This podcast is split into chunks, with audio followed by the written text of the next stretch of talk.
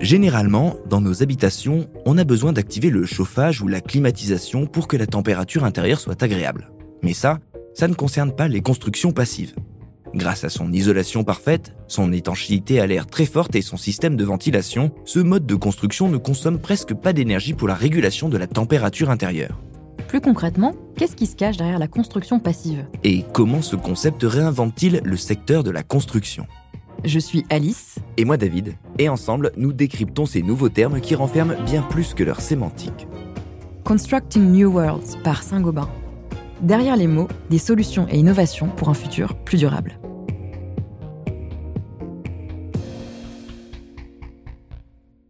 Une construction passive est avant tout caractérisée par une très faible consommation énergétique et par conséquent des économies notables.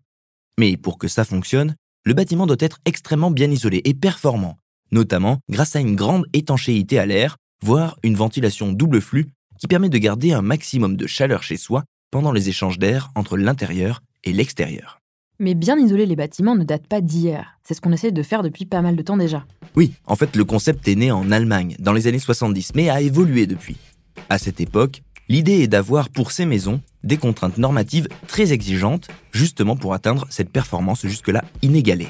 Les premières maisons passives ont été construites avec des exigences tellement extrêmes et coûteuses que ce n'était pas vraiment simple de les mettre en œuvre. Mais au moins, elles ont permis de faire avancer la réflexion et de voir jusqu'où on pouvait aller en matière de performance énergétique.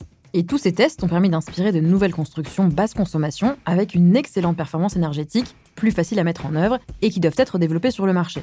Le plus important, c'est simplement de conserver le confort des usagers et évidemment de limiter au maximum les consommations énergétiques. Pour répondre à tous ces défis d'isolation ultra performante, une première tendance a été la réduction de la taille de toutes les ouvertures, surtout les fenêtres, et d'y mettre du triple vitrage. Au début, c'était particulièrement contraint, mais aujourd'hui c'est un peu plus simple grâce à des vitrages et menuiseries plus performants. Le plus complexe reste pour les pièces orientées vers le nord qui sont moins éclairées, puisqu'on a tendance à mettre les surfaces vitrées vers le sud. Donc ça avance. Mais concrètement, où en est-on du développement de la construction passive sur le marché? Alors, avec la complexité des techniques de construction et le surplus de matériaux pour bâtir des logements passifs, leur construction est moins accessible et donc moins attractive. Mais en Allemagne, où le concept est né, il y a quand même des dizaines de milliers de logements passifs. En Suisse et en Autriche, c'est également plutôt développé.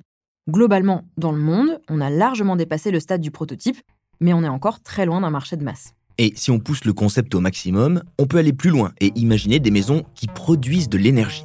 En fait, certains bâtiments très performants produisent plus d'énergie qu'ils n'en consomment, en particulier grâce à des équipements de production électrique comme des panneaux photovoltaïques, des éoliennes, etc.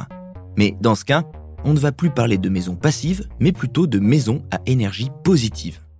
En clair, pour qu'on dise d'une construction qu'elle est passive ou basse consommation, il faut simplement que les consommations de chauffage soient très basses grâce à une isolation et une étanchéité à l'air très performantes.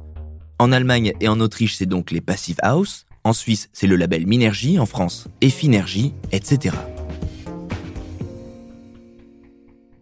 En bref, les premières maisons passives ont permis d'avoir une idée de ce que ça pouvait donner lorsqu'on pousse à fond la performance énergétique d'un bâtiment. Elles ont inspiré de nouvelles constructions accessibles au plus grand nombre et qui consomment de moins en moins.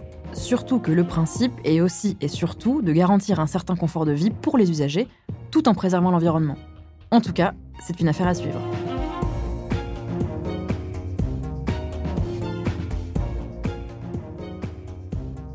Constructing New Worlds par Saint-Gobain. Derrière les mots, des solutions et innovations pour un futur plus durable.